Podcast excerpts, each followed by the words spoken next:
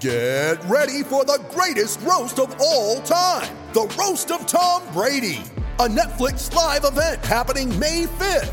Hosted by Kevin Hart, the seven time world champion gets his cleats held to the fire by famous friends and frenemies on an unforgettable night where everything is fair game. Tune in on May 5th at 5 p.m. Pacific time for the Roast of Tom Brady, live only on Netflix. It's only a kick, a jump, a block. It's only a serve. It's only a tackle, a run. It's only for the fans. After all, it's only pressure. You got this. Adidas.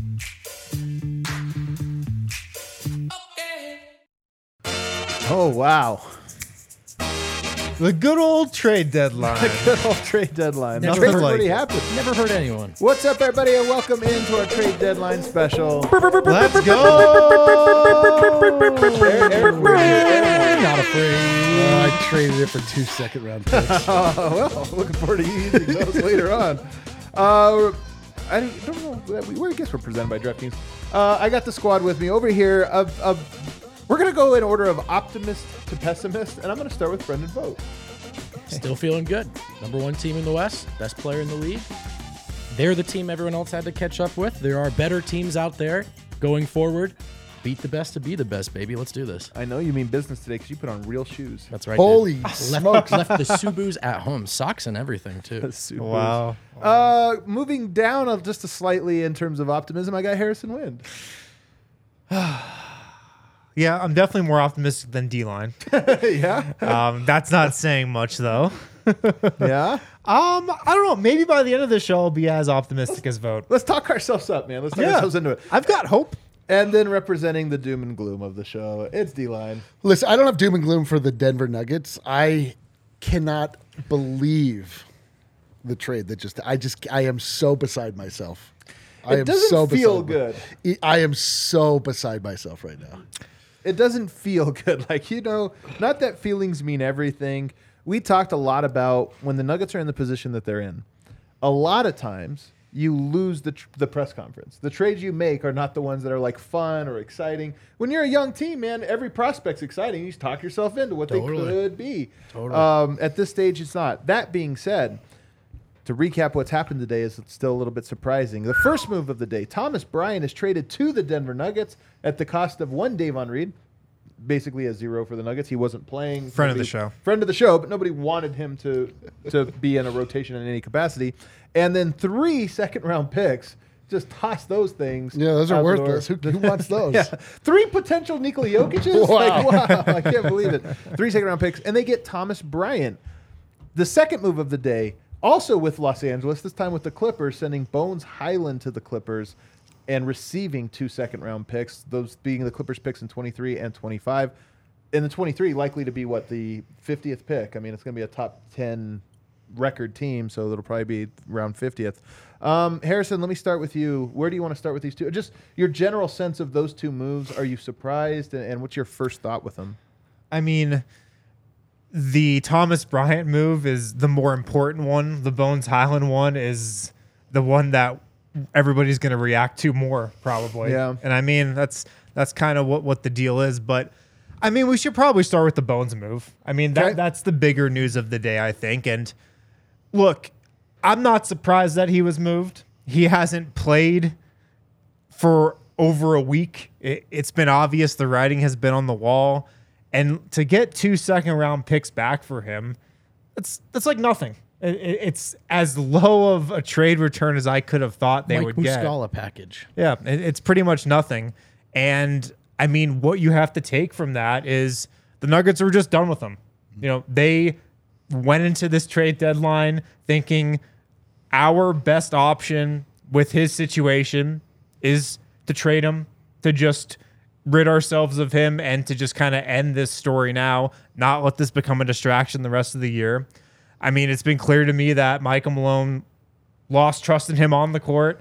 I don't think Calvin Booth viewed him as a piece going forward. And just a lot of the stuff that's happened, I feel like over the last week and last month has even lowered his trade value from where it was. So um, it sucks, but I think in this situation, you kind of just got to trust Calvin Booth and trust the organization and think that, you know, for a championship team, this is a move that Calvin Booth felt like had to be made. Right. This is just what he thought business had to be done. The idea of trusting Calvin Booth, you know, he's new. This just goes. His list of moves is very short. They've been great. KCP was great. Bruce Brown was great. Christian Braun has been great.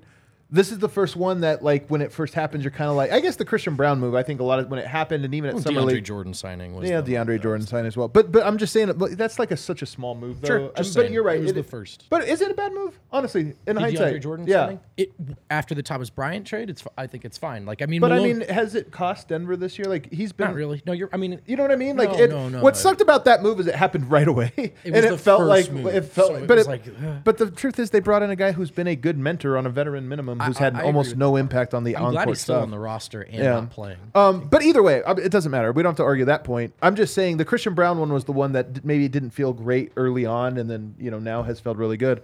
But this is the first time, like now you make a move and it's like, man, nothing feels right at the moment. Yeah. Okay. So,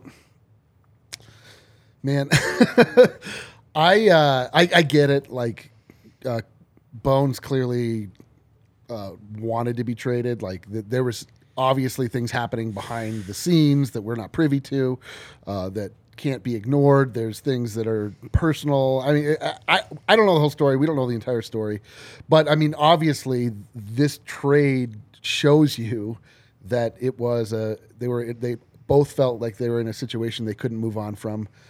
I mean, I just I I don't know. The one thing that I can look to is be it, that it does open up a roster spot, and we will be in a place to talk about the buyout market. As far as just like asset management, like I mean, I, I'm sick. I just I'm absolutely sick. Like they they had a player in Bones that they hit on late in the draft, which is a rarity, or at least it's it's if not a rarity, it's not common. Um, It, the rookie Rising Stars game, he made it both years, which tells you roughly he's in the top what ten of the class yeah, yeah, and he in terms of performing what he's Ye- done so far. Yes, and they essentially traded that for what will amount to the fiftieth pick, the, the two years in a row. Like, uh, so they gave him. I mean, they just cut bait. They Yeah. completely. They got absolutely nothing back um, of value, and I, you know. My contention this entire time is that we really need depth more than anything, and having you know now the point guard core for the Denver Nuggets consists of one guy that's not actually a true point guard in uh, Bruce Brown, and then Ish Smith and Jamal Murray. It's like I, I don't I don't feel great about that. Like I, I we'll see what what comes with the buyout market, but I just the saga and the story of Bones Hyland in, in Denver is is going to be a tragic one um, for you. Like we're to look back on this. It's just one even even if it he doesn't succeed elsewhere, it's just the way this all went is just it's it's a bummer. It And is possible. You're right that he becomes an RJ Hampton, like th- where it's just It's totally possible. kind of like, well, I hate to see what he becomes in a few years. And then you're like, well, he actually never even got on the It's an, it's entirely possible. I mean, Bones Hyland is n- by no means a sure thing. Um, he looked incredible coming out of last year. He's looked very shaky for the most of this year, and the fact that he was like so, you know, that there was clearly some sort of trouble in the locker room does not speak well for his uh, for his future. But I and that trouble is big. Like you keep saying, you know, not privy to this or that. I mean, there have been a lot of stories that have either come out publicly or you know have obviously have been, been. shared with Wind or, my, or myself or, or with Vogt here over the last few weeks. It's very clear, and this is why over the last week, you know, it's been. Oh, on the bench, he's looked happy and this or that. Like that stuff to me is window dressing. Like guys that can sit next to each other on a bench or something is different from, you know, some conflicts. Wind, go ahead. You want to chime in on it? No, I'm no. Go, go ahead. I'm, I'm just saying that there, to, to me, it's more, to me, it's more the the MPJ, the people coming, the the players coming out and emphatically saying that they're in his corner. right. The MPJ and, and But here's the here's the thing about Jordan. roster building in the NBA. It's not just about like do these pieces are they good pieces. It's all about do they fit. And it's not even just about do they fit on the court. It's do they fit timelines? Do they fit personality, opportunity? Like you're competing. At the end of the day, you're both part of a team working together but also competing with each other for opportunity. Sure, sure, sure. And I think that Bones had a little bit of that and then look, I do think that this is very clearly a situation that came to a head where I don't think Denver does this if it's like if uh, they thought it was salvageable. if it's Vlatko Cancar, you know, and they're just like, well, we're not using him, so we should move him for no. But- no, this was this to me feels like they were like, we have to do something. Was not some of the reporting for the last three days? Well, actually, they don't have to, and if the returns are so bad, they won't do it. Now we're just dropping that line. you, do you know what that was though? Smoke. Yeah, trying to get that price, trying to get the I- price sure, up. I mean, sure, I, but let's just Which is acknow- let's fair. just acknowledge that, though. I want to say it's a bad return. Now, Bones plays a large role in this being a bad return. Right. Like Bones, we've learned this was a two-way street. The desire to move on to some extent. So Bones plays a huge role in this. When he left the floor early, and then left the arena.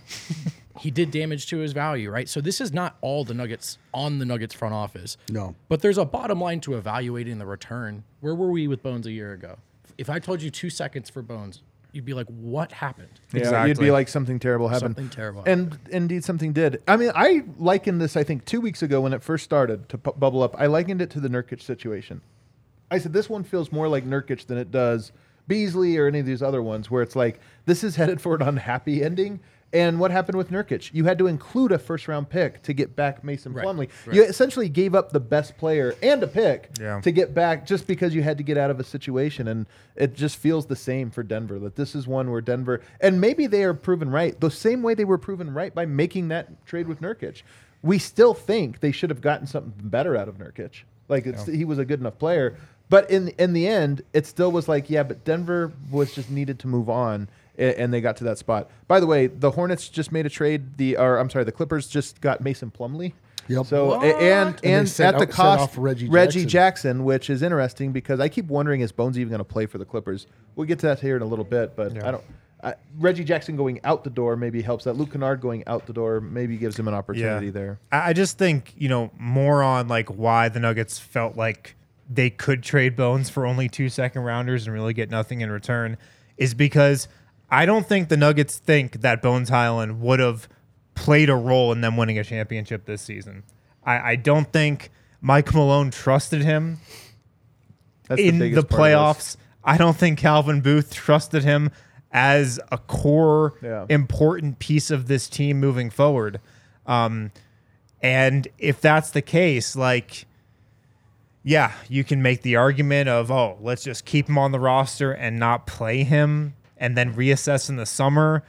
But the probably best thing to do is just get rid of it right now and just start clean. And look, you just have to uh, you just have to evaluate every move the Nuggets make from the perspective of does this help them win a championship this season? Does Bones Hyland help them win a championship this, Well, this th- season? Just two second round picks. I don't think he does.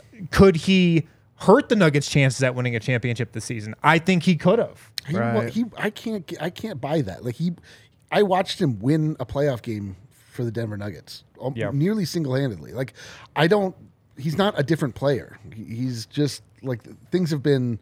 Uh, in when we spoke to him, he talked about just having insecurity in what his role was, what he was supposed to be doing, sharing the the floor with Jamal. Listen, I, I don't view Bones Hyland as the answer to the Denver Nuggets in the playoffs. I just think that to me, at the end of the day, like this boils down to just like terrible asset management, like just having something of value and tr- flipping it for absolutely nothing in a place at a time where truly like depth is going to be something that is going to be required. I mean, has been proven to us beyond a shadow of a doubt in the last two years. Like depth is very important when you head into the playoffs. If you lose somebody, somebody gets injured, whatever, um, you need to have some other people be able to step up. We'll see if they address it in the buyout market. I mean, I, I, I am obviously leaving room open here to see, you know, what further moves happen. If this just happened, if like it's just this way, uh, and Max, I don't go, go away. If I, I'm being emotional, like, get out of the chat.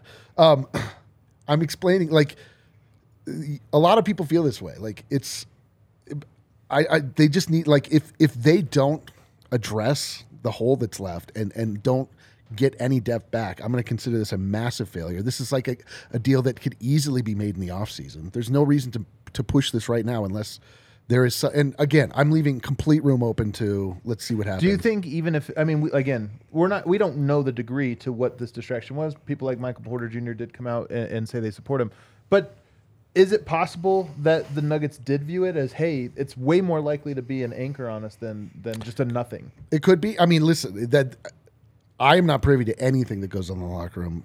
It could absolutely be that way. I mean, uh, this hints that that's what it is. Is that they they like this is a, a move that has urgency to it that feels fabricated, um, and so you got to think. Obviously, there's a lot more to the story. I just, from a pure, like looking at a basketball team standpoint, like I just hate giving up something of value for something of no value. How much of this do you think has to do with the shift from Tim Connolly to Calvin Booth? Meaning, I don't think Calvin Booth would have picked Bones two years ago. Right. And part of that, I, I honestly think there's something to this. Like, if you look at Tim Connolly, he did a lot of great things, obviously, for Denver. I don't like the revisionist history. Like, the core, the starting lineup outside of KCP was a Tim Connolly built team. But if you look at, like, Bol Bol when he drafted him, I remember the thought was, man, he could be incredible. But does Denver need incredible right now? And isn't it more likely that it's just going to be, like, ambiguous whether or not you should keep him or this or that? And I wonder if Bones Hyland was the same play where part of the risk when you take a player like that isn't just are they going to hit or are they not, but it's also like is it going to work out from a patient standpoint and a like Christian Braun is not gunning for Jamal uh, Murray's Yeah. role. I would think even before the rift or perceived rift or whatever, Booth probably had a fundamentally different perspective on Bones as a prospect than Tim. And then there's also the added element of, you know, Tim will trade guys, but Tim treats players like people and, and not assets. That's not to imply that Calvin is. I'm going to finish the point. Um, but that like he may not have he there's like a human element to Tim. Oh, I want this to work out, right? And that can be for better or worse. Uh, so he may have had a different perspective on the whole thing. And I do think Cal, right, like like players like Malik Beasley, it's kind of a miracle in hindsight that he didn't become as disgruntled as say Bones So- is right now. Yeah. it just But nothing ever happened with Porter that. said that after the game. You know, he said there have been guys here who are good players, good offensive Right. players. Jerami Grant, Malik Beasley. But what we're doing in Denver isn't congruent with their aspirations. That's the case here. But I also think it's probably true that from day one, Booth probably viewed Bones a little differently than Connolly. Yeah. Yeah, I think so, I think so as well. Looking at the roster now, it, it is pretty. I think Calvin Booth's fingerprints are all over it at this very moment. I mean, even Davon Reed, you know, being gone now, you look at this roster and think, who is the? This is pretty much all his roster, Yeah. wouldn't you say? Is there any lingering pieces of this that are not that are Well, holdovers? I mean, Nikola Jokic is Tim Connolly, of course. No, of, well, I so mean, is Jamal of- Murray. What I, I don't mean brought in. I don't Yeah. mean brought in. I just mean guys that he likes, like Nikola Jokic. Every GM would like. Aaron Gordon. I think every GM would like. I'm just saying that we think of Calvin Booth. His stated goal for this team has been like Jokic, Murray, and a bunch of defensive-minded guys with size and length, and that's kind of what's left. Yeah. Like the players that didn't fit that are no longer on the roster, and it's like okay, Yeah. well, I mean, I got to say, I, I really like the Thomas Bryant move. Yeah. I do. I Let's mean, get I- into it now. Thomas yeah, yeah. I, started off the day like hyped. Like I was like, okay, cool. Like this is a you know, the backup five is another. Those are the two areas of need that we've been talking about all season. Backup five, and more recently for me anyway, was the backup one. Um, and Thomas Bryant's the only center in the NBA that I saw like really get over on Nikola Jokic this year, other than maybe Joel Embiid. Uh, but like he was a Thomas Bryant is like a, a quality player. Like to get that as your your backup five, I mean that's So he's on an expiring contract. You know, like he. It, this Yeah. clearly seems like a right out the season type move, but nonetheless, I mean I like I, I like the player. Like I like the player. It it, it, it actually creates a little bit more or less confusion at that. um, Does it? that position? I think that that well, I guess you're right. I mean, see. Uh, let me disagree with you in, the, in one way on that last part because I'm with you. I like Thomas Bryant, and he provides something that Denver didn't have, which is a true center, a true backup center. That's not Exactly. DeAndre. I mean, Right. that is more of just like he can do some stuff. He's not great defensively. In fact, I would say he's below average for a center defensively, and then offensively, he's above average. He's he's really good. But here's the thing, Harrison. and I'm curious your thought on this.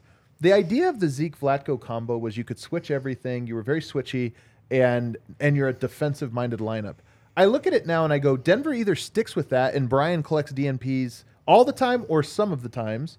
You mix it up where sometimes you go to Thomas Bryant, sometimes you don't, and then like Malone's never really been good at that, so I kind of am skeptical of it. Or you play Zeke at the four, but you've lost the switchability. So is it as good of a defensive lineup? Like is Zeke is his value the fact that he allows you to switch everything, and once you move him off that, it's no longer valuable. Yeah, that is his value. His value is as a defender.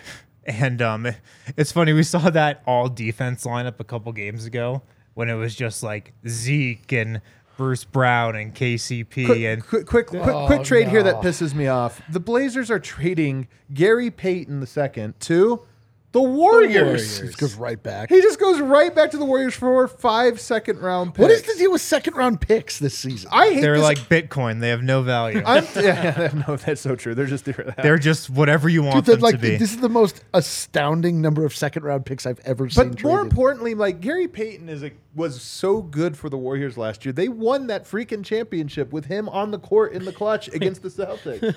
The Blazers got off Gary Payton too to get Kevin Knox.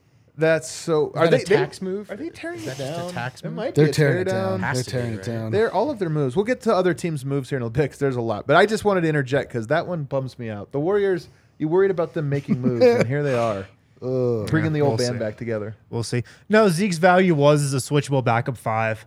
I think Thomas Bryant's just a flat out better player, though. And I think he's going to be the backup Yeah. center. Yeah. I mean, Thomas Bryant, like, he has the highest true shooting percentage in the NBA.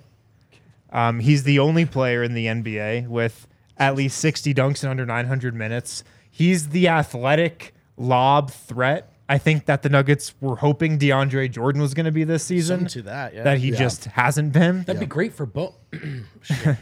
And so, I mean, I just think this move for Thomas Bryant, it fills what has been the biggest hole on the Nuggets roster all season backup center. I mean, how many hours have we spent on these couches talking about backup center? It's true. It was nauseating. I hated it. now the Nuggets, I like think, have a backup center. I think Zeke Nnaji has played well.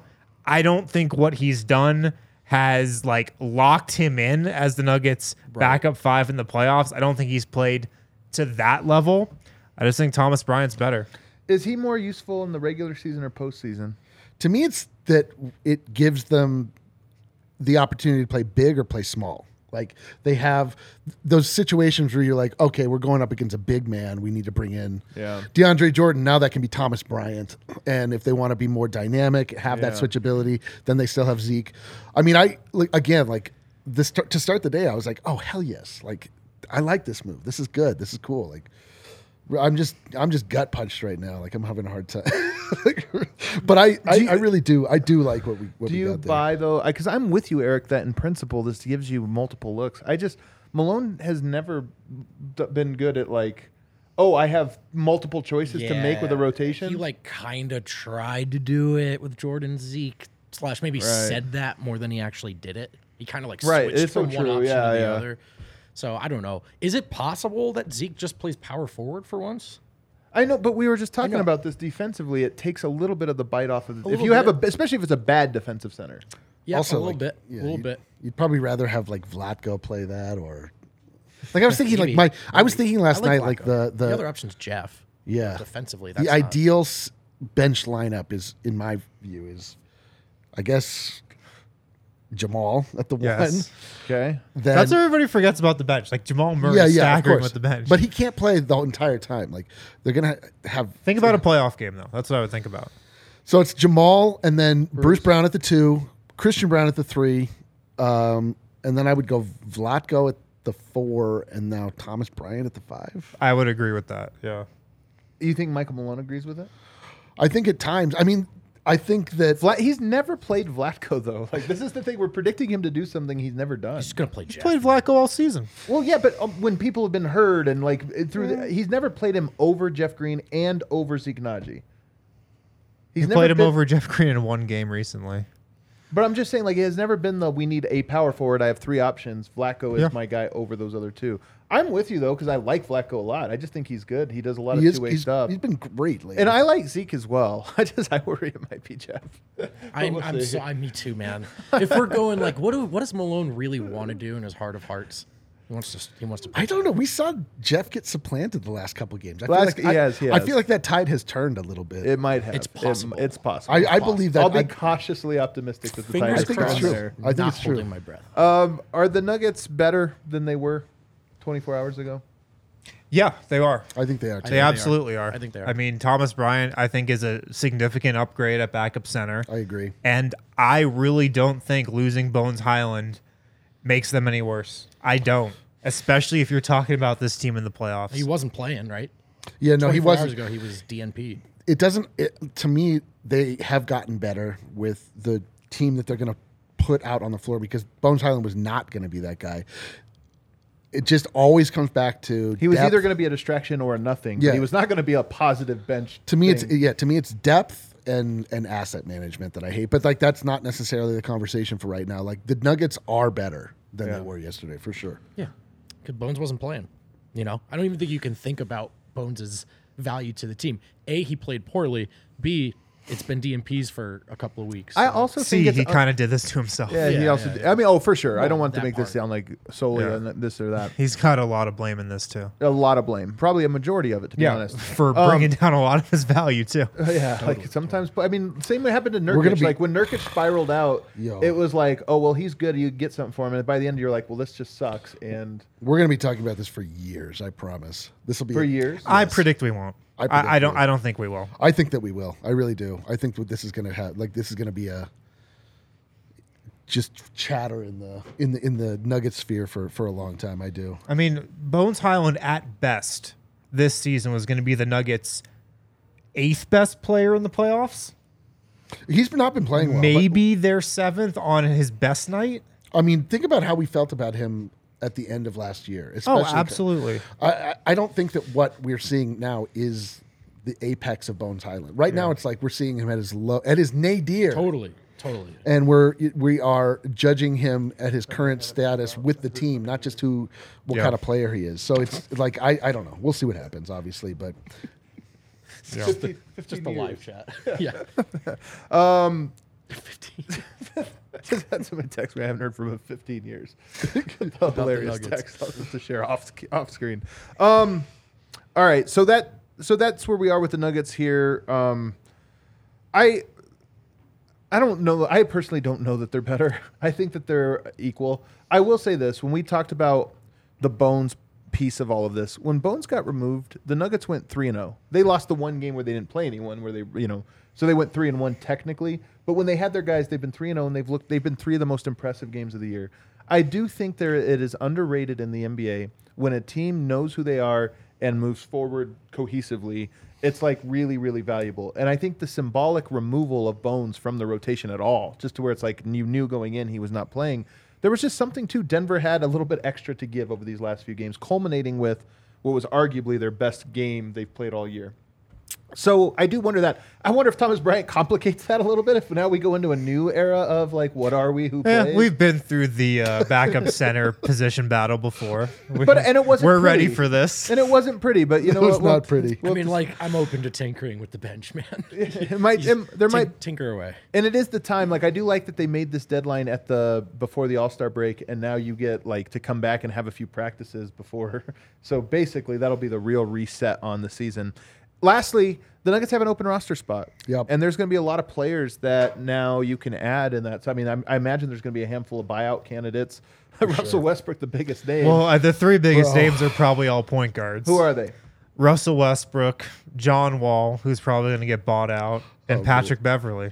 Oh my god, dude, what? Those are the three biggest names I've seen so far. None of those rumored. seem like Denver guys to me. They're not. They're that's because they're not. but I mean, even like targeted, you know. Yeah. Like I would, I would be pretty surprised. I know Eric is worried about Westbrook. I'm very worried about getting Westbrook ending up on this team. That is not a unit for Russell Westbrook. No, no, that would yeah, be there's a, horrendous. u- a unit for Russell Westbrook is in China. Michael Michael Malone. How are the vibes this year? I don't think they've ever been higher. Russell Westbrook. See what happens. Oh man, that would be a rough one. I don't know, but there's other guys I think that are going to, to pop up, and Denver having an open roster spot to me is meaningful. Like them them Yeah, having the ability part to me, I- I, I think of that Bones that probably is is a lot of the motivation here is just clearing clearing a space for someone else to come in.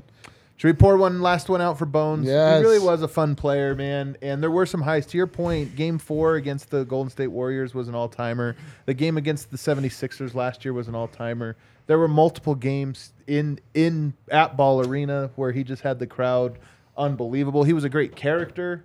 I mean, on it, sincerely, he was a really great character, like just to fans, the way he was with fans.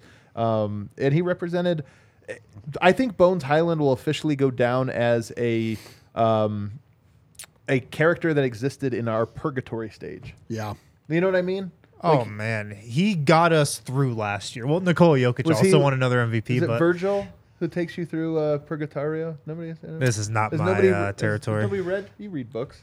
Not that Is this one. Dante? Yeah, Yeah, yeah. do you guys read it. remember? No. He's the one that stewards you through. You know, I'll take you your word for it. All right. Yeah. Anyway, maybe he was right. that On for the ri- on the river bones. the River Bones. Um, you guys have anything to say about him? We eulogize him here in Denver. Yeah, I mean, it's just really cool. It was brief, but the connection he had with the fan base, or at least tried to foster, and you know, to what extent people felt that or not, like that's so few people do that. So few players do that in the modern NBA, and there's just a growing disconnect in my eyes between the fans and the people on the team and the team itself. And and uh, so Bones, the way he fought for that and cared about it and was willing to come here and do this and, and talk to people, the dog park thing, like he was he was in Mr. Nugget not Yeah, because he was right. our guy, Yeah. because he had earned it. he had And earned it. He was just such a vibes guy. So I think he's a really talented player. I don't know what his career will be. Um, we'll we'll find out, but I'm gonna miss him in Denver regardless. Yeah. The brightest timeline, which we talk about often, would have included him playing well in Denver. It's not what we got. Onward, but you know I'll appreciate Bones, Mile High City baby. Yeah. So, um, we had a deal with Bones.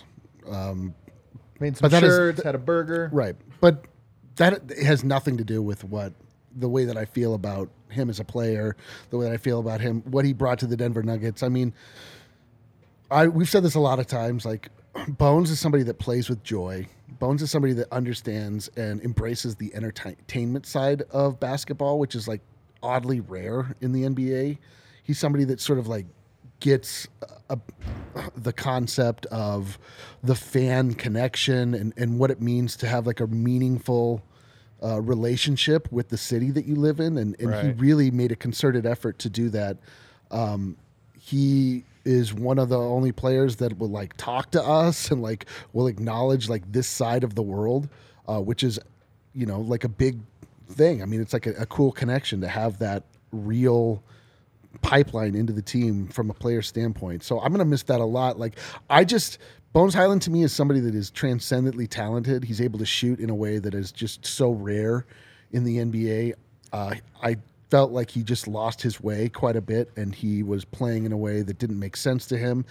Pressing a lot, um, trying to do things that were out of character, and in the end, it like really uh, soured the relationship on both sides. Clearly, um, I you know I really enjoyed having Bones on the team. I just I like vibey players. I enjoy the vibes of uh, you know like screaming out Mile High City and and all of that st- Mile High City baby. Like I'll miss that. Um, you know, it's it's a bummer, and again, like I don't think I, I I'm not overvaluing Bones, thinking like he is the secret to the Nugget, Nugget success. How will we ever get by without Bones on this team? It's nothing like that.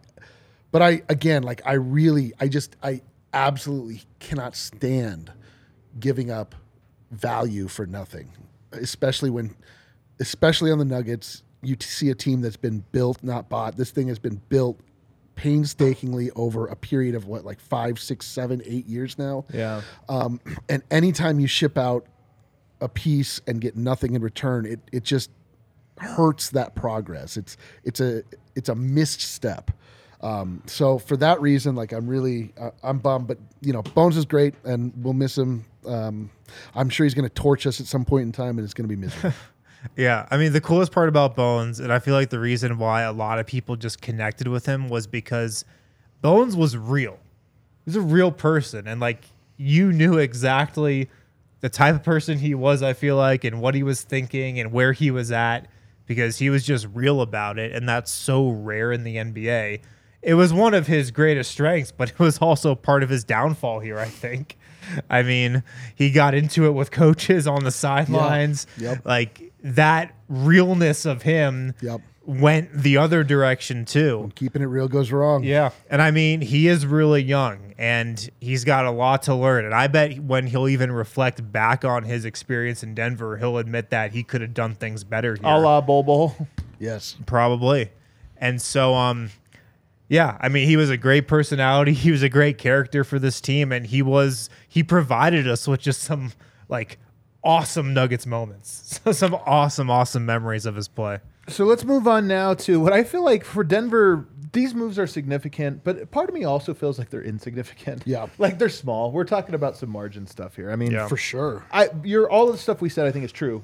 Asset management, this or that. But the truth is, Denver's title odds in terms of their upside don't change very much this year. Going forward, I don't even know how much it changes.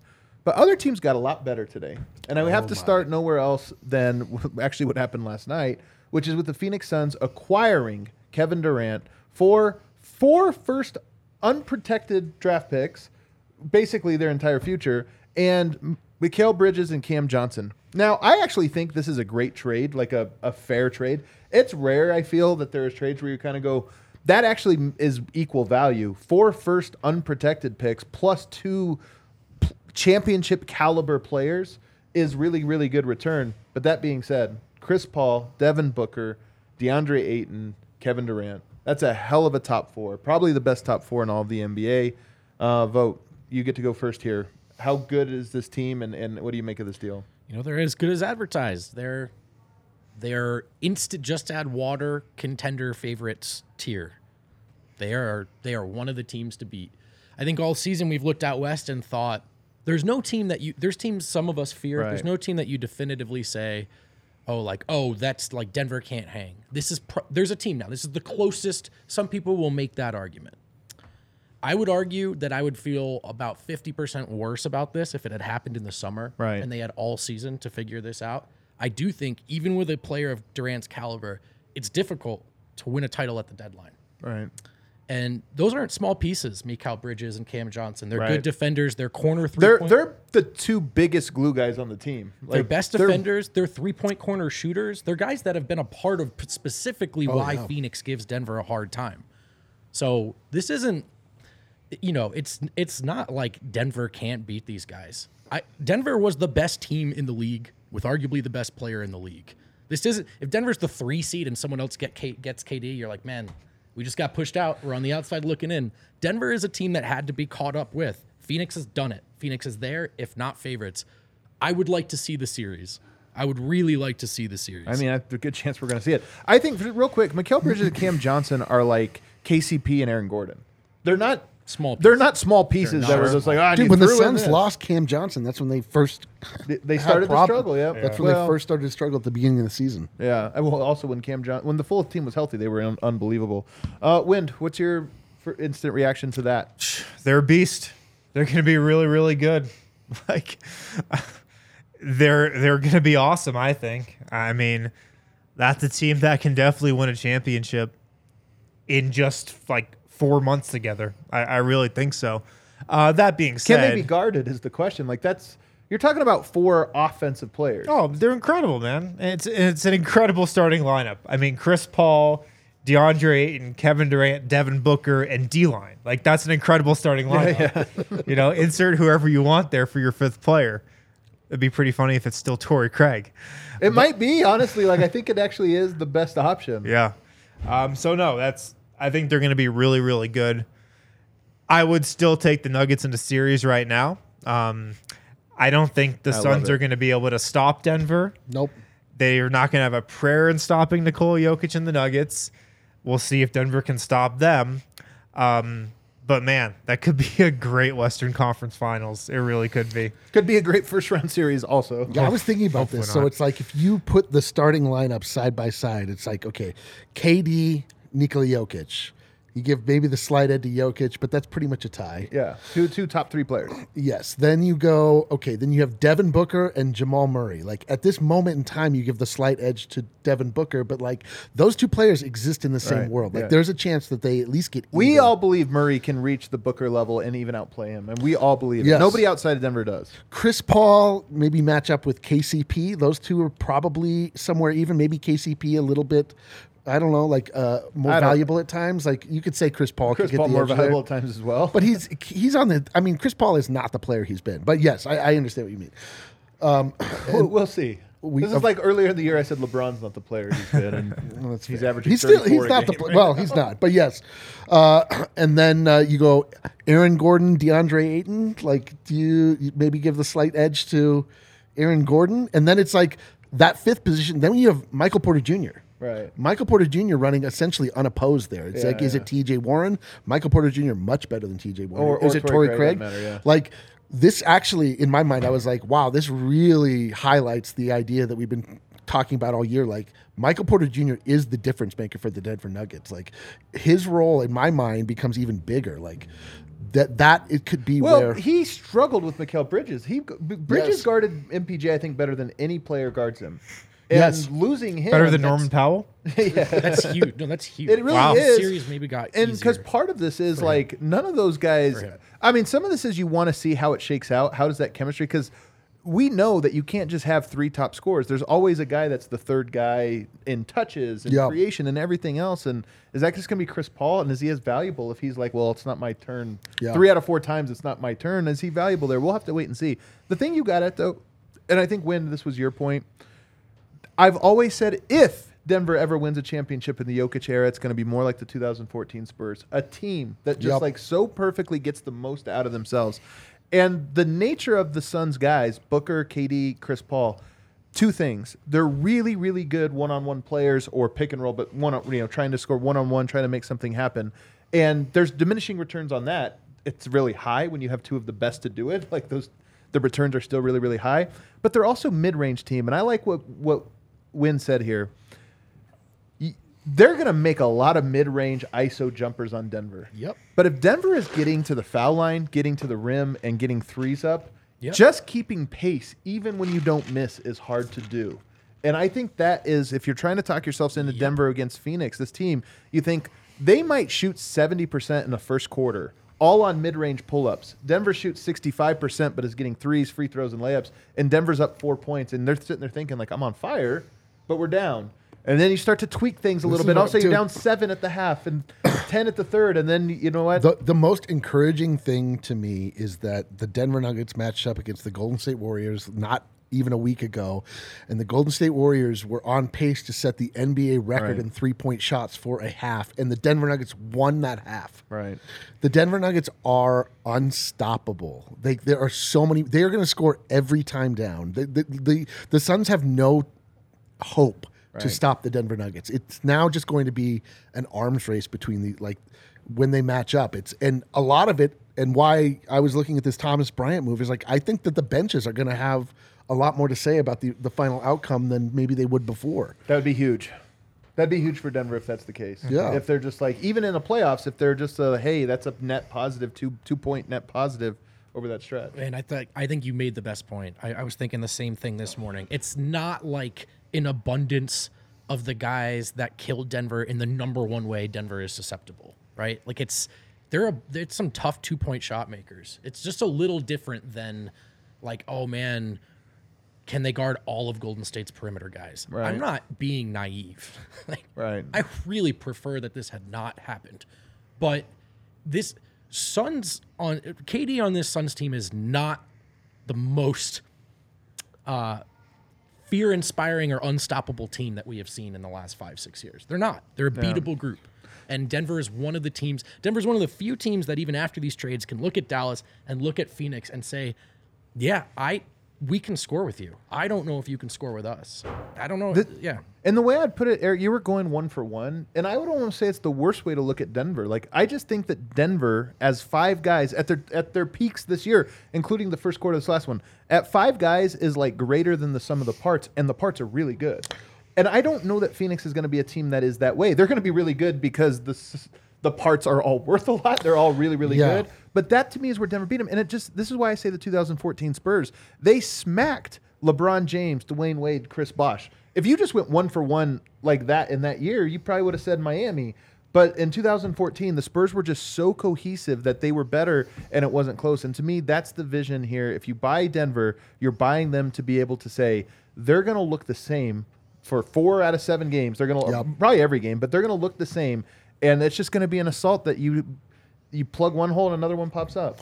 Yeah, I mean, I, I certainly agree with that. I mean, that th- that is the one thing, that, the one contention I've had that we were talking about before. Like, should Kyrie Irving go to the Lakers? Like, does that suddenly make Right. them dangerous for the Denver Nuggets? It's like, no, you can't. You can't just put together chemistry and have it work Right. in the same way. But I, my, my my point with going one for one is that you also can. Like, if we're just talking about like The talent the is talent, still the talent close. is not so much so that the that like it the balance just became swung completely out of uh, sorts. Like the Denver Nuggets have comparable, if not better, talent uh, on their starting lineup, and that's what we're talking about here: is starting lineup versus starting lineup. You know, it's the same thing every time you put a bunch of superstars together. It's like there's only one basketball. Like, how much more can the Phoenix Suns score than what they were doing before with adding Kevin Durant? Like, Right. there can only be one shot that goes in per time down. So, um, I, I just the Denver Nuggets are operating in such a machine-like fashion that I'm like I I am so thankful they didn't make any kind of move that affected the, the starting lineup. I mean, like that that to me they would weren't gonna do that. I know, but I'm saying like that would have been devastating. Like if you listen to just people that are very casually following the NBA and they they you know they're like they got Kevin Durant. Why didn't the Nuggets get Kevin Durant? why wouldn't right. why weren't everybody in? It's like no, the, the Nuggets have figured out the perfect recipe for a perfect machine like off offense and now it's like okay now it's but that's why we are now in a place where we're talking about these margin move the moves around the margins like does Thomas Bryant make them better do they have somebody to run that Right, second unit all of this stuff It is worth noting that currently the Phoenix Suns are the five seed, but they're going to be without Kevin Durant for a while. You know, till after the All Star break, maybe even a little bit longer, probably at least till after, after the All Star break. They're the five seed, and they just lost two depth pieces. So it's not like, oh, KD's out. That's fine. They'll roll around. They're not going to have a very full roster for like two weeks. They've got work to do. Maybe they will a- be the just the number one team for the buyout market, though. Like everybody's going to want to go to Phoenix. It's all right. Everybody. Well, and actually, they were talking on Basketball Illuminati yesterday. I was listening to as I was driving in. They were talking about KD to Phoenix and what it would do, and the whole thing was every player in the NBA wants to be in Phoenix, and they've had a terrible owner. But now they have a new owner and they have. KD, and it's like a- any like your to your point, any veteran would be like, "I'll go live in Phoenix for one year. That's Yeah. that's going to be great." NBA players love it. NBA players love it out there. It's one of their favorite cities. So we'll see what happens. Um, let's talk about some of these other moves that have gone down today. my god do we have time Um, I don't even know where to start. Where the most interesting ones are. Uh, the Bucks ended up with Jay Crowder. That was one that was always going to happen. for the can we just talk about the value of second round picks this year Five of them for What Jay is Crowder. going on? what is going on with what is happening with second round picks I mean, but Jay Crowder to the Bucks. I know we're not worried about the Eastern Conference because if you make it to the finals, you're kind of, you know, you're just pumped to be there or whatever. But that he's a good player. He's now been to the finals. What was it, three straight years or something like Jay that? Jay Crowder? Yeah, I mean, I was I was thinking like Jay Crowder wouldn't look bad in Denver. Yeah, um, but he's in. He went to the Bucks, and I actually think if Denver were to meet up with the Bucks in a finals, that actually gives them a little bit of help against Denver specifically. For sure. I mean, Jay Crowder's proven. He's tested. it's funny when we were talking about a circle of trust guys on this show last week. I said that like I don't. I'm not the biggest Jay Crowder guy, but if he was on the Nuggets, he'd be in my circle of trust immediately. He's just one of those guys who you trust in the playoffs. And I think if you think about how would Milwaukee guard them, part of why I felt confident about Milwaukee, I know that's so far in the future, but I felt confident was I thought you can't play Giannis at center, which is where they're really like their death lineup. You can't play him there because he can't guard Jokic.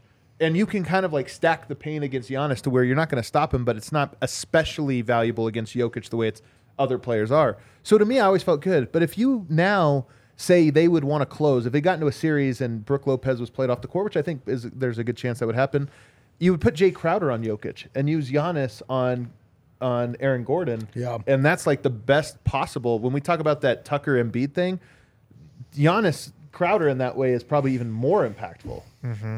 That like feels harder to score over it. That feels like future barbecue chicken, though. That feels like when they put they put Draymond on Jokic because that was their center, and it was like, oh man, he can't solve this smaller defender. And then it's like, no, he solved him. Just t- took a little bit, and then he figured it out. It's not like- about solving him though; it's about solving Giannis. But I mean, like, but it's it's this type of thing, solving that look, Hmm. that uh, way to defend. Like, there, there's always for every move, there's a counter move, and I mean, look no further than Nikola Jokic to figure that out. We don't. I didn't. We don't have to spend too much time. I do think it makes him better though. So it's one interesting thing. The move that's interesting. It does not appear as OG Anunoby has been moved. The Raptors didn't, Didn't do move 'em. anything. Well, they bought. They, got- they got- purchased. They got Jakob Poeltl. Jakob Poeltl. Everybody wanted Jakob Poeltl. I mean, some the OG thing just hit. I. It seems like it hit Toronto's bottom line was was silly. OG Yeah. OG is is a potentially elite role player. yeah, yeah. Very few teams want to pay a star package to get that, I mean, and that that's fair, by the way. I mean, like, would you pay a star package for Aaron Gordon right now, knowing how good he makes the Nuggets? Uh, th- so part of me is I agree with you, but part of it's like Memphis should have done what it took to get him, in my opinion. Like, what I- Memphis is the team to I'm me that's saying like is you fourth want to get the, the, West Aaron now. Gordons on the deal that Denver got Aaron Gordon on. You don't want to be the team that's Has paying- Masai that's Ujiri lost his mojo? package for OG. I, mean, he's lost something because I have. They're about to lose Fred VanVleet for Yeah. nothing. He, Yeah. He's lost something. Uh, I, It, I- it might come through. No, it's 21 minutes. I was going to say these are like 10, 15. They're never 21. we're done minutes. here. We're done. Sometimes there's 10 minutes late, but not not more Yeah, than yeah, that. yeah. So anyway, that's good news because there were rumors that he could go to Golden State. There were rumors he can go to Memphis, Yeah. and I think in New both- Orleans. New Orleans. Well, New Orleans was the one team I thought it wouldn't have made sense. They have so many defensive wings. Dyson Daniels, Herb Jones are already really good. So I don't know. Either way, it doesn't matter. It didn't happen. And that's D- Denver dodged a bullet. What did happen though, Gary Payton on a smaller scale, Gary Payton went back to the Warriors. that's hilarious. It actually is. Dude. I, I don't know what's going on in Portland right now. What's going on in Golden State? What's going on in Golden State makes sense. They got rid of Wiseman, which I think for was 20 second well, rounders? Hey, you want to talk about losing value? What? Like that? Yeah. That's like a mega Yeah, that is- bones. that I mean, we're, we're talking was about we should have held on to Bones Hyland for the summer. Why didn't they just? Well, well, I don't know. It really is the weirdest timing. But you want to know something? Bo, uh, Wiseman was like, whatever player you want to say, where if you're like, if it just weren't for him, if you took it out, the numbers are good. And I think it's a little unfair, but not that unfair, that the Warriors got better by just being like It's insane. throwing him away, essentially. I cannot believe the plight of Wiseman.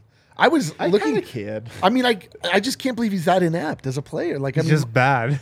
He's just bad. It's man. And also, wild. it's it was a dumb pick to begin with because he's like an offensive minded, really childish, like very young, you know, immature Yeah. guy. And it's like, man, bigs who come in that are like uh, immature usually stay that way for their time. JaVale McGee's and, and Dwight Howard's. There's not a lot of precedent of like those type of guys. And then on top of it, he was always bad defensively. yeah, This idea is crazy. That, this idea that you're going to get a center who can't guard and is not that good on offenses was always wide. Whatever. Yeah, whatever. They got rid of him, and I think it makes him better, makes him more clear. But they also got Gary Payton, who I think there are players, and it's going to be true of Denver as well. There are players that are better in Denver than anywhere else. There's going to be players that are better in Golden State than anywhere else. And Gary Payton's one of them. Why? Because he's atrocious on offense. He's atrocious. Except against the Nuggets in the playoffs. Except for against the Nuggets in the playoffs. When- but he's atrocious corner. on offense. But you have a team that's like it doesn't matter. They're so good on offense, you can afford it. So for me, I think the Warriors got better today. Yeah, yeah. There's no doubt. I'm really glad they didn't get OG. as That would've sucked. The late smoke suggested they might. Well, first of all, Gary Payton the second. It's like that guy maybe should have just been on the roster the whole time. You know, Uh, did you see though that the Warriors saved thirty million dollars in luxury tax payments at this deadline? maybe- Yeah. So Maybe they are light years. I'm ahead. saying, man, like, maybe that's a light years move. Um, drafting Wiseman was not though. Have to. Chat, acknowledge you're that. right. You're Have right. to- That- but we can't give him too much credit. I can't. To me, I mean, yes, Golden State is. I'm just not writing them off until they're eliminated. You know You what I can't, mean? yeah. You just, I'm just not doing You it, just can't especially do if it. They, their true. problem was they only had what five guys, six guys, because I count DiVincenzo as a guy I trusted. They had six guys, six and a half. Why? Um, uh, Kuminga is a guy that sometimes you can count on. Eh, no. You're right. I, Not- six and a not half. circle trust. I like The- Kuminga. the I actually sum like bucket? Him. Jeez. But but but now they have seven and a half guys, and then like that's a meaningful amount, man. You might be able to win a title with seven and a You half need guys. seven for sure. Eight probably, but seven and seven. Yeah. sure. The Portland side of this to me is such a, a a white flag wave. Do you know? Is that I have to check it out? I'm sure it's just to get under the Gary tax. Payton's barely played this season though for them. That He's is- been was hurt, That's the whole year. hurt, but he just got back. But give he was up on playing him well. now to get Kevin Knox. Yeah. I he was. what's here's the thing: Gary Payton was that? playing well, and the Blazers kept, were not. And I, I, I don't. Know that Blazers team is just not good, man. They're just not good. Oh, they got Matisse, not right? surprised. Did they got get Matisse Thybulle. They also got Kevin Knox, which is like one of That's my the least I don't favorite players. understand what that- To me, Kevin Knox is like Moutier, where there's Yeah. guys where you're like, man, they struggled, but they were so highly touted. It's like, yeah, that was a mistake. They're like Wiseman. Kevin It's true, Knox. it's Kevin true. Knox. He passes the eye test when you're not watching him play.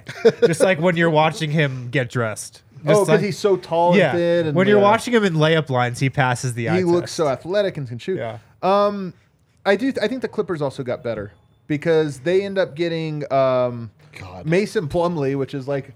It's funny to think about this, but one of the reasons I did not fear them in any capacity was because they had Zubac and no one else, and I just kept thinking like Moses Brown, and I kept thinking Yoke murders Zubac, and then he they have no one behind him, and it's even worse. You're gonna have to go to Eh, he's gonna murder Plumlee too. Ye- yes, but differently than he would say Marcus Morris or or like uh, the compromise of we don't have anybody there. This is what happened again.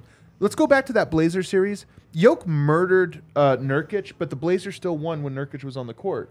But every game he fouled out, and then they had to be like I don't know Carmelo Anthony, like whatever, and then it was curtains. Like the Nuggets went on twenty to five runs. I think that Plumlee will hold Jokic below the twenty to five run. I don't. Yeah, He might not. I But I get I get what you're saying. A, be- a better chance at least. We'll I get say what you're look. saying. He's I got follow your he's logic. got six fouls. He's got six fouls to give, yeah, in size. Yeah. Sure. They'll Yeah. go quick though. Those fouls. with with I him in would- particular.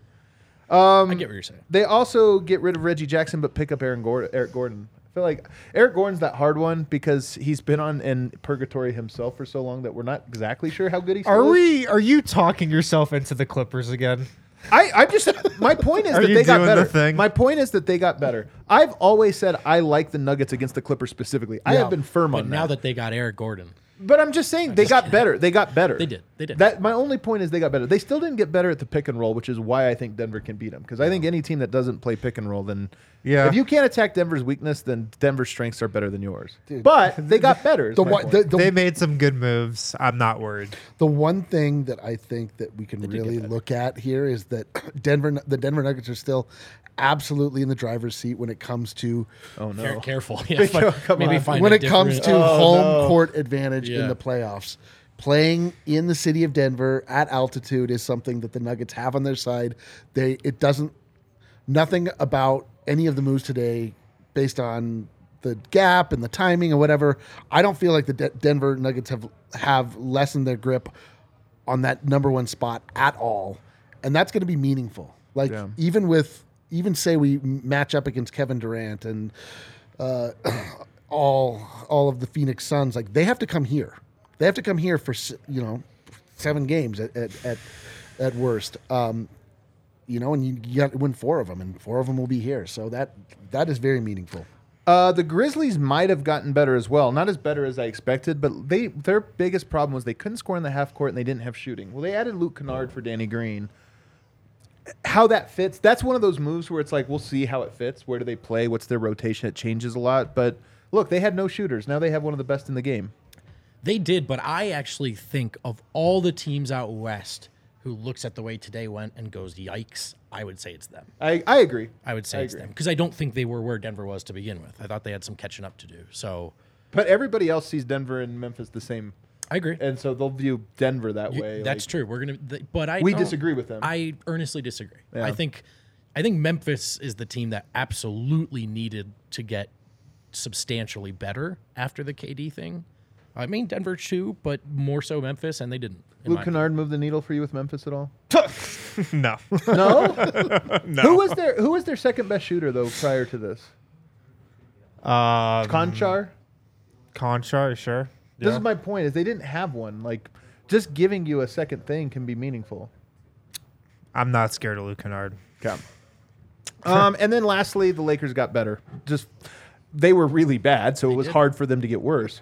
but they got rid of again their biggest anchor in Russell Westbrook, a player who Dave A McMenamin says was a, va- a vibes vampire. Holy smokes! I'm telling you, man.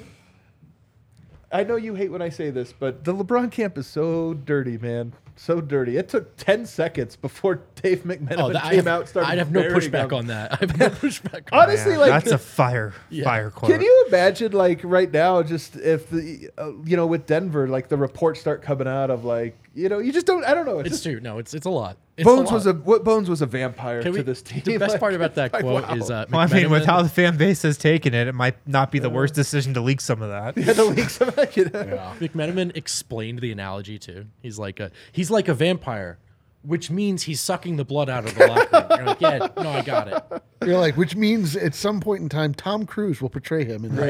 Yeah. Uh, but they did get, in my opinion, meaningfully better. That's another team that had no shooting. LeBron is still good. I mean, they're. You talked about the chemistry thing with Phoenix. The one with the Lakers is the one where you're like, these guys are talented, but are they going to come together? I doubt it. But LeBron and AD pick and roll is still very hard to defend. We barely see it because they're never healthy together, but it's still very hard. And now you give them two of the best shooters over the last year and D'Angelo Russell shooting 50% over the last like 30 games, and Malik Beasley, who we all know makes open shots and loves to get shots up. Mm-hmm. Then you give him Jarred Vanderbilt, which I actually feel like is a good move for everyone but Denver. If their plan is to play Wenyen Gabriel and, and Vanderbilt against Denver, like, come on, man. They need to get another big man. They need if to they're add- going to be about serious. Well, Thomas Bryant? what about well, what, what about Demarcus Cousins? I mean, they might be the buyout candidate for the Demarcus Cousins Uh, player. and they're the team that's like, what are you? What is he gonna do? Make it more LeBron-y Yeah, over there? exactly. Like, screw it. Just So I don't know. The Lakers to me also got better, and and they're the team of all of these ones that I look at and go like, man, that that team was drawing dead. They were a zero on the concern scale, and now they're not that high, but they're like a ten, yeah. maybe a twenty. Out of hundred, Yeah. Well, Denver's good. Like Denver, we should count. Yeah, Denver yeah, against- yeah. I mean, the the Suns are like to me like a sixty. I mean, you know? I'm They're like not- no team is like I'm like a ten that I'm gonna get hit by a car today, Look, look, man. Like which is actually pretty high. I'm gonna the, be the bottom traffic. line of today is the Nuggets entered today. I think you can st- as so, a team that you can still call the favorite in the West. and they they did get they Mo Bamba. exited I the mean- day as a team that you can still call the favorite in the West. Yeah. Like that's the bottom line. There's they're still right up there. they're the They- favorite to you. I mean, they're not Um, to DraftKings Sportsbook. To me, yes, I Okay. would. I still would pick the Nuggets coming out of the West. Um, but I don't think like they they did not get worse today. The Nuggets like they entered today. I think like with the same, you know, ceiling uh, as they exited today with. So, like I think the Nuggets even got a little better today. The Nuggets, where do they fit in the Western Conference pecking order in your mind right now? Uh, They're still number one. They're still Yeah, number one. they're- like they're number One, Kev- two. Uh, Phoenix Phoenix, yeah, for sure. Phoenix, pretty then- easily. yeah, the West, the so. West was wide open all year. Now it seems like it's a two horse race. I'm really confu- I'm really confused with what Dallas has. Um, we obviously did, didn't see it. Kyrie looked really good. They looked really good last night. But Kyrie is so. I think Kyrie is the most misanalyzed player in the NBA because you take the stuff that's very real about what he is as a character, and then you inject it into the basketball where it's like But that actually doesn't fit. He's really talented. he's really, basketball really no, he's really talented. Um, Memphis, yeah, like I. There's a lot of confusion, but I do think it's a two horse race. I think it's it's Denver and Phoenix. yeah, I mean Phoenix um, has earned to be to like leapfrog everyone and be right in that conversation. They do have to go do it though. They have they have work to do. It's a deadline move, and that team is significantly different. And Phoenix, by the way, even when for all their talent, at their very best, was a team that was firing on all cylinders, operated like a machine.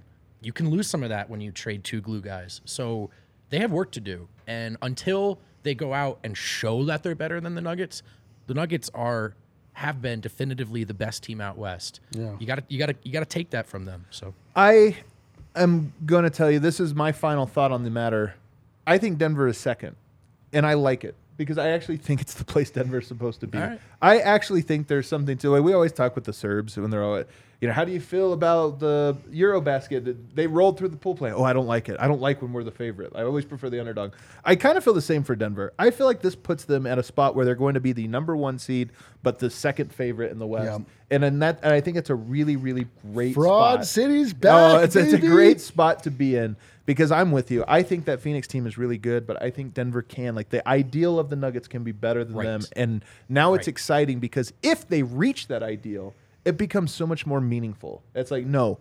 Don't say they lucked up and won a bubble title. Don't say they just had an easy Right, path right. and it was the Midwest and the Midwest and they got it there. Like now you get to say no. If they get there, if they get to the finals, you get to say, look at all the bodies on the floor: the LeBron, the KD, the the Kawhi, the They Booker. could go Like, through like Luka, LeBron, Kevin Durant, and then Booker and Booker, and then you know, like now you can look at it and say Denver is not hopeless against any team in the NBA. I mean, I don't th- care what you say; they're not hopeless against. They're anybody. one of the teams. They're, one They're of the they're teams. one of the teams, and and it would be very gratifying to be able to get them. I do think if we go Phoenix number one, Denver two, I think the Clippers. I mean, you guys can see me. I think the Clippers are coming around and into form. I hate it. They're the most soulless team that's ever existed, and I get why you would doubt them, but they still are talented, and I think they are. They're looking- talented for sure. I think the Warriors are. Are actually, I'll go Warriors and then Clippers. Um, Dallas is intriguing to me. I kind of want to see Yeah. what it is. They, I mean, who knows? Who knows? Who knows what they are? And then, sadly enough, I hate to admit it, the, the Lakers to me are now in that conversation where Memphis is, where I'm like, they're good teams, man. Like they're just not. I just D'Angelo Russell and Malik Beasley given the requisite s- shooting that they were missing.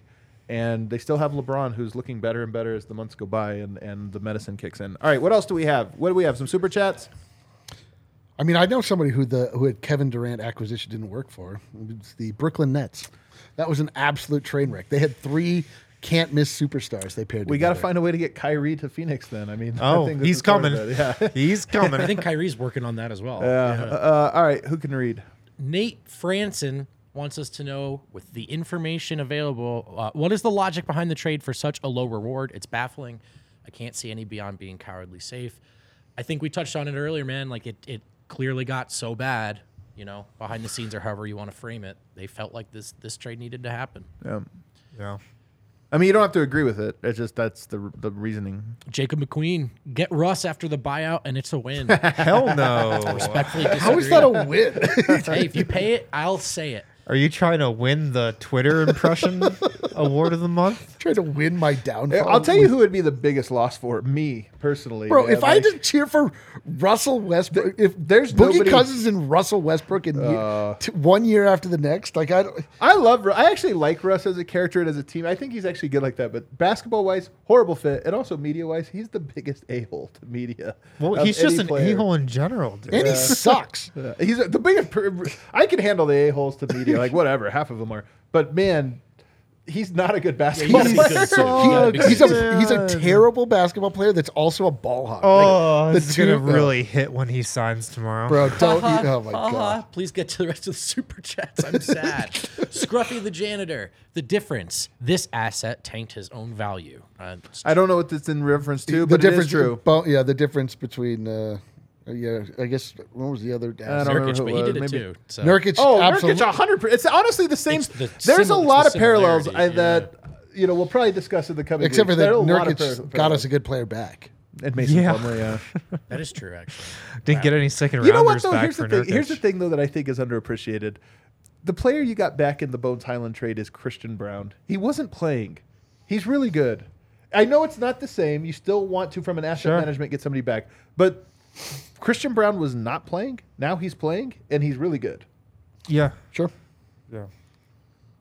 Oh, sorry, Mixer. Hey, Win, guess who was a second round pick? Yeah, it was Jokic, dude. Dude, slam it! Jokic, Win. Come on, Win! Since you Wake said up! second round picks mean nothing, Come on, dude! he felt that needed to be pointed out. He Dude, does love it. dunk it. your head in the toilet, Win, you idiot. idiot! He just got two Jokic's, bro. Oh man. God, you don't anything. Two Jokic. Why are we listening to Wind over here? Get wrecked, you dickhead. Tyler Peters. I'm happy for Bones. Love you, kid. Best of luck. Yeah, man. I'm, I can't say I'm happy for him. Like I'm, No, I'm, I'm not. I'm not at all. I love Bones. I can't. I'm say I'm sad happy for him. us. I'm sad for us too. Uh, Mahalo, Mahi- Mahalio, Mahalo. Improvement comes from within, and we have our guys. LFG. I love that. It love it sounds too. true. It feels it true. sure sounds It true. sounds I'll so repeat it this week a couple times. Daniel Walters, Bones leaving is the only evidence we had that, That we, we didn't didn't draft Dame It's Damn true. it! It's so true. It's true. It's been disproven. It's been that, that is the grand difference. KD gets it's been moved. disproven Dame beyond text Chris measure Haynes. Tell doubt. people I'm not available. Man, Okay, sorry.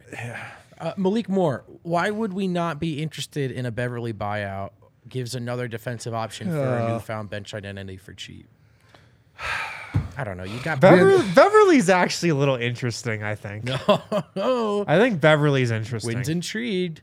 I am intrigued by Beverley. Oh my god, aren't there any like people on death row we could bring in? Uh, just like absolute low Out, out of the big three point guards in the buyout market, Westbrook, Wall, Beverley. I'm definitely most intrigued by Can you just bring Beverley. back Moutier or like what, what are you doing? D line man, I go to Jimmy John's, get yourself a nice sandwich. I, You I actually want to go there after this. Get yourself something nice.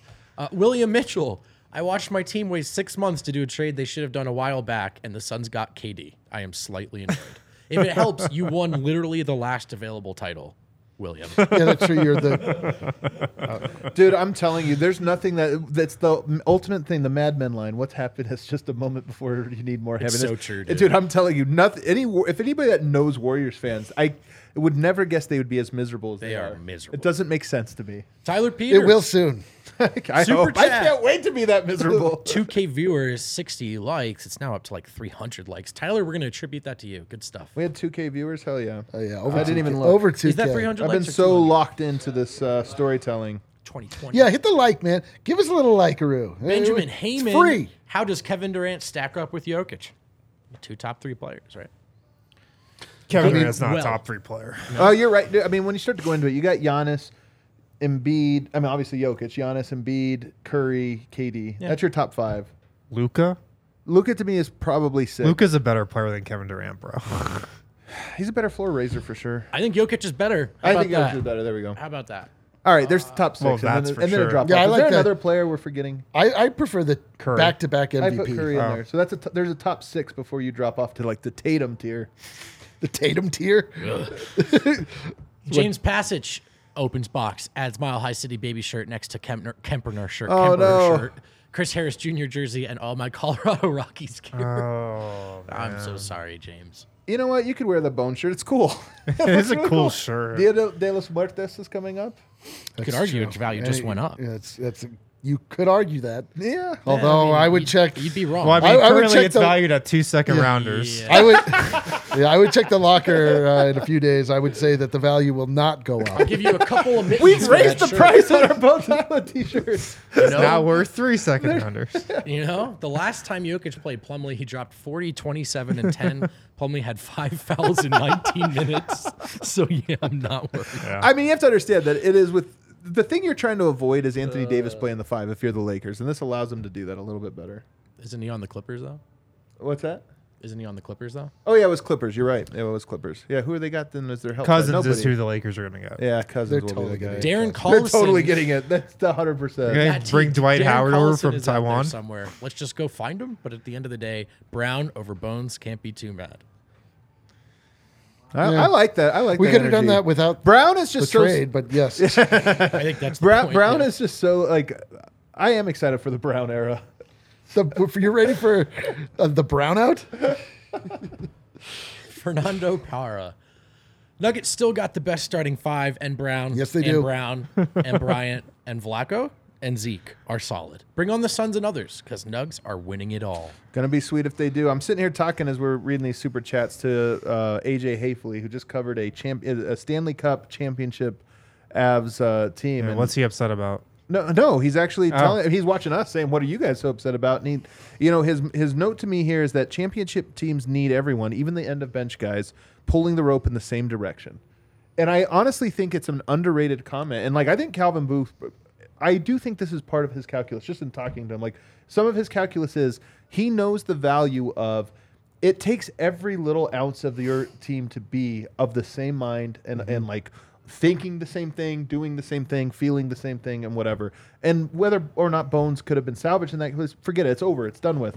But I do think that there is a better chance than ever that the Nuggets have 15 guys that are all pulling in the exact same direction for the rest of the year. Yeah. And I think that it's underappreciated how important that can be for a team that's at this stage. You know, one reason Calvin Booth knows that because he was one of those guys Yeah, 100%. at the end of the bench. yeah. Totally. I think it's just that you feel like along the potential timeline of Bones in Denver to wind up with, regardless of whose fault it is, to wind up with what they wound up with feels disappointing. But I think the dynamic you describe is is in play. And here's one thing we'll always learn: when you're on a good team with a great culture, does everybody look a little bit better? And there's a feeling right now of Nuggets don't have a lot of draft picks because they've traded away so many to get here. This idea of like where are you going to get the next wave of talent? It just might be that whatever players you bring in here are 40% better, a la Bruce Brown, a la KCP, and a la maybe even Christian Braun, where it's like, hey, Denver's going to end up adding. Peyton Watson has a better chance of panning out now because he's going to be in this culture and this system, and they'll add other pieces that have a good chance of just Yeah. becoming the seventh and eighth best players. the next wave of talent, I mean, yeah, that stuff will matter a little bit here and there. What really matters is if the Nuggets stay healthy and if Nikola Jokic, Jamal Murray, Michael Porter Jr., Of course. Aaron Gordon, and KCP ball out in the playoffs. Like that, that's really what matters. If if your big guys come up for you, most assuredly. that's what matters. most the end. assuredly. But I do think that because there is a lot of talent being pooled, that it then does become important for all of the team. All of the all of the margins become all the more important. And I just pray, as I always do, to the very benevolent basketball gods whom I revere and would never cross, that the Nuggets are do not find themselves in a, in a position where they're like, oh my God, we need a backup point guard. All right, Nuggets still have Jokic. I'm excited for it, and we're going to be back right here watching Jokic play against There's more Orlando super chats, Magic. Oh wait, we have two more. S. Williams looking for some Hell trade yeah. grades, post trade vibes. He likes Thomas Bryant. So do I, man. I think that's a good trade. Thomas go. Bryant, hey, That's a good trade. Bones Hyland. What else we got? Not good. Second round picks greater than Zach Collins. Still. Hey man, at least we uh-huh. did not get Zach Collins. Yeah, I'm with that. That's Everybody an hates A. Zach Collins. It's so funny. Can you imagine Give that swapping an A. Bones for Zach Collins? That's the ultimate vibes, like tough, like, tough Did I just vibes become sort a of. Portland fan? Maybe No Thomas, Malachi Flynn, no Zach Collins. is Thomas Bryant like really cool and fun and hilarious or something? Like, Oh. He's well, not Zach Collins. All right. Well, there you go. All right, everybody. We're going to be right back here in just a couple hours, previewing the Nuggets as they take on the Orlando Magic in the new era of the Denver Nuggets. Hit that like button one last time for us on the way out, guys. We'll see you in a couple hours.